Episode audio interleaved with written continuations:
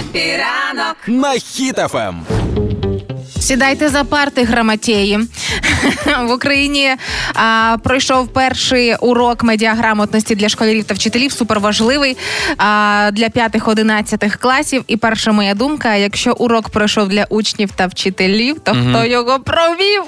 А в мене є для тебе відповідь. Давай. Ота сама активна мама в чаті батьківського. Насправді, міністр освіти Оксана Лісовий анонсував його вже давно, цей урок, і буде повтор цього уроку. В чому суть? Задача е, навчити вчителів і дітей, і батьків е, грамотності в інтернеті, як правильно шукати інформацію, які дані можна лишати в інтернеті, які ні. Тобто якісь такі базові речі, про які ми часто забуваємо, хоча ніби як давним-давно вже знаємо, що таке інтернет. Мало того, на цьому уроці навіть показували приклади, як відрізнити оці вкиди.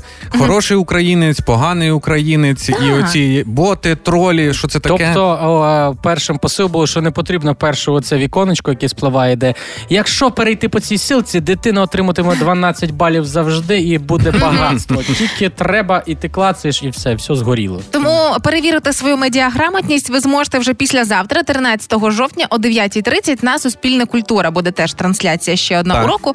Але сьогодні давайте спробуємо перевірити вашу медіаграмотність, діти і мої любі колеги. І Юлія Володимирівна сьогодні прийшла mm-hmm. до вас не з пустими руками, а з невеличкою пам'яткою безпечного користування інтернетом. Коли я чую, Юлія Володимирівна прийшла до вас не з пустими руками, згадую свій дві тисячі восьмий, думаю, нам зараз будуть щоденники з тигром роздавати.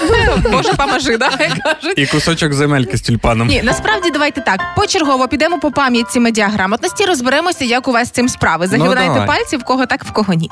Отож, перша пам'ят... перше правило в пам'ятці – не давайте, діти, нікому своїх паролів. Отож, Ігор, чи знає твоя дружина твої паролі соцмереж, карток та інтернет-банкінгу? Вона цього не знає, вона має мій пароль від телефона. Все, там один достатньо. Наступне, не давайте особисто інформації поштою чи в чатах без гострої на те потреби. Ромка, ти коли востаннє комусь відправляв скріни свого паспорту? Вчора. Кому? Google. Я з Google працюю. Ну, вони поросили там. Ти з Google працюєш? Так, треба, треба просто було ідентифікацію прийти, що це мій аккаунт. Ага. Я на ага. Це офіційно все, це не, не хоч кому. Ну, писала, що офіційно. Вона написала, ми офіційно Google, відправте. Братан ще перед цим, так? Наступне правило, не реагуйте на непристойні та грубі коментарі, які вам адресовані в інтернетах. Це дуже важко і складно, але тим не менше не реагуйте. Я так відповім. Ну, як я можу не відписати на коментар маминої однокласниці? Вона ж краще знає, як мені треба жити. Да. Далі, якщо щось стається в інтернеті, е, ситуації, які вас непокоять, про це варто повідомляти. Там, наприклад, якщо я погрозив поліцію, кіберполіція, яка цим займається і так далі.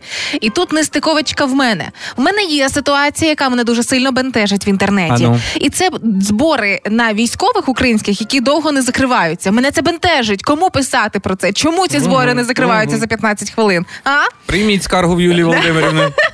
І ще дуже важливий момент у цій пам'ятці. Відмовляйтеся від зустрічей з випадковими людьми, які в інтернетах вас намагаються позвати на зустріч. Да, це мені взагалі не загрожує, бо я навіть не встигаю з тими старими знайомими зустрітися.